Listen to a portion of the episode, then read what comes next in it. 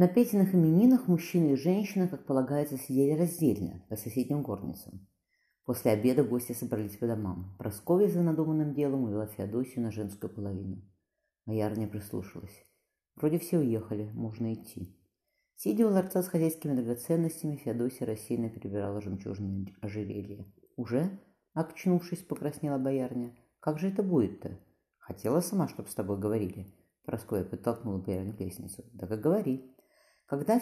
Прасковья невзначай бронила брата, что Феодосия Тучкова была бы не прочь не встретиться, жизнь Федора до той поры размеренная, наполненная царской службой и домашними заботами, будто перевернулась.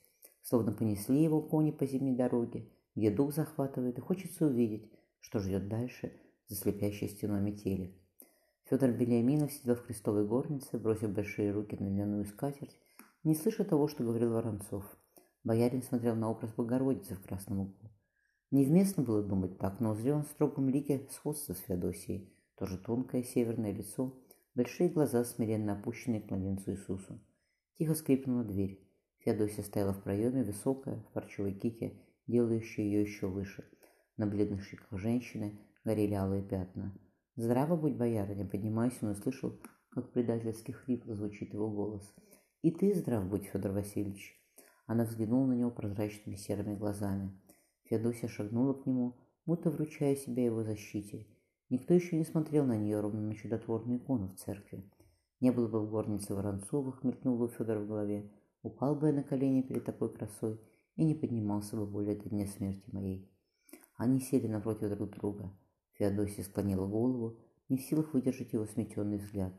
Оба молчали, пока под каким-то предлогом Воронцовы не вышли из палаты, оставив Федора с Феодосией одних. За окном клонился к закату длинный московский день.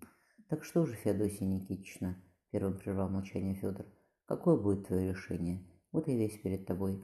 Лет меди мало, на шестой десяток скоро перевалю. Сыны выросли, один монашествует, другой при царе Иване Васильевиче.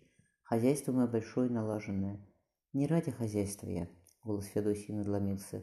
Да и ты, Федор Васильевич, думаю, не ради него. Не ради, ответил он, ощущая, как вскипает кровь, не поднимавшаяся, не, не поднимавшаяся в нем с той поры, как слегла покойница Аграфена. Не ради хозяйства, Федосия Никитична.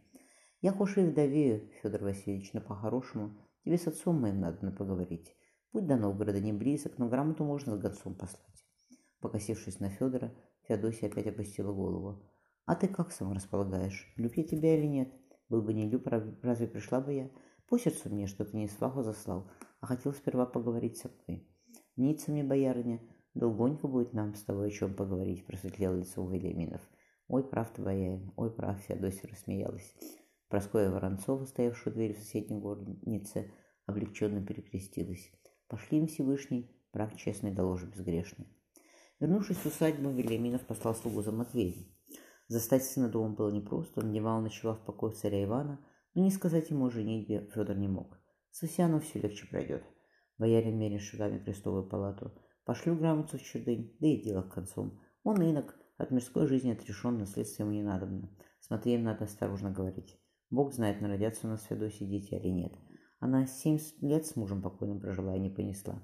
Хотя не ради детей я хочу ее в дом вести. Федор поймал себя на том, что представляет себе Феодосию, сидевшую в палатах Воронцова в парче шелках, с плотно укрытой кихой головой совсем в другом виде.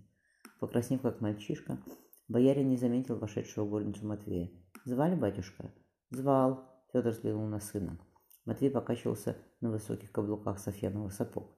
Воротник фриази, расшитый жемчугом, он поднял вверх, тонкие пальцы отягощали перстни. Золотые длинные волосы подростка взвивались, падая на парчу. Кольчугу-то по что надел? Велимина заметил блеск стали в разрезах ферязи. Ты при государе состоишь, кто тебя тронет?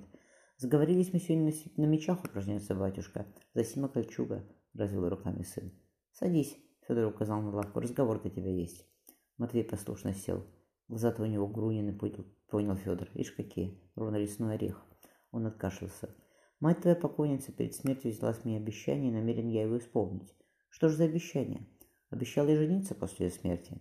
Но румяные щеки сына побледнели. Не могла она, голос Матвея прервался. Не могла матушка о таком помыслить. Любила она тебя. Дурак ты, сын, вздохнул Федор. Не гневайся, потому что молод ты еще. Вырастешь, так поймешь, что любящее сердце не о себе думает, а о том, кого любит. Ты по что я тебе все рассказываю? Дело я порешил. Ты скоро своим домом заживешь, с мачехой видеться будешь редко. Кто же она, батюшка? Осторожно спросил Матвей. Ближняя боярня царица Тычкова Феодосия Новгородка. Вдовеет она больше года уже. Как скажешь, батюшка, так и будет, Матвей поклонился. Воля твоя, не мне тебе перечить. Ну иди с Богом, разрешил Федор. Матвей поцеловал отцовскую руку. Боярин облегченно выдохнул. Вроде бы обошлось. Он велел слуге принести перо и чернила, писать грамоты. Любил мальчишка мать, размышлял Федор Вениаминов. Но то она и мать, но не дадена. Женить бы его, да вроде рано, только пятнадцать лет миновало. Года бы еще три или четыре погулять ему. И как царь Иван Васильевич на сие посмотрит, неведомо, а супротив царя идти не враг и себе. Он бродил по крестовой палате. «Ах, Феодосия, Феодосия, что ты со мной делала, сероглазая? Продал меня в сиденье, а с тобой словно мальчишка. Скорее бы повенчаться. Но еще от будущего тестя жди теперь ответа. Никита Григорьевич не откажет. Знатности у меня поболее, чем у него, и богатства немало. Однако невместно брак честной вступать без отеческого благословения. Но я бы хошь завтра взял Феодосию. Пусть и в одной рубашке, да хошь бы и без нее. Такие мысли пришли в голову боярину Вильяминову, что писать грамоты стало совсем не в моготу. Выйдя на двор, Матвей отпихнул попавшуюся под ноги шавку. Черно ругая сквозь зубы, Юноша вскочил на коня. Еще и детей народят. Орудуя хлыстом, Матвей отгонял нищих, сжавшихся к стенам богато убранного седла.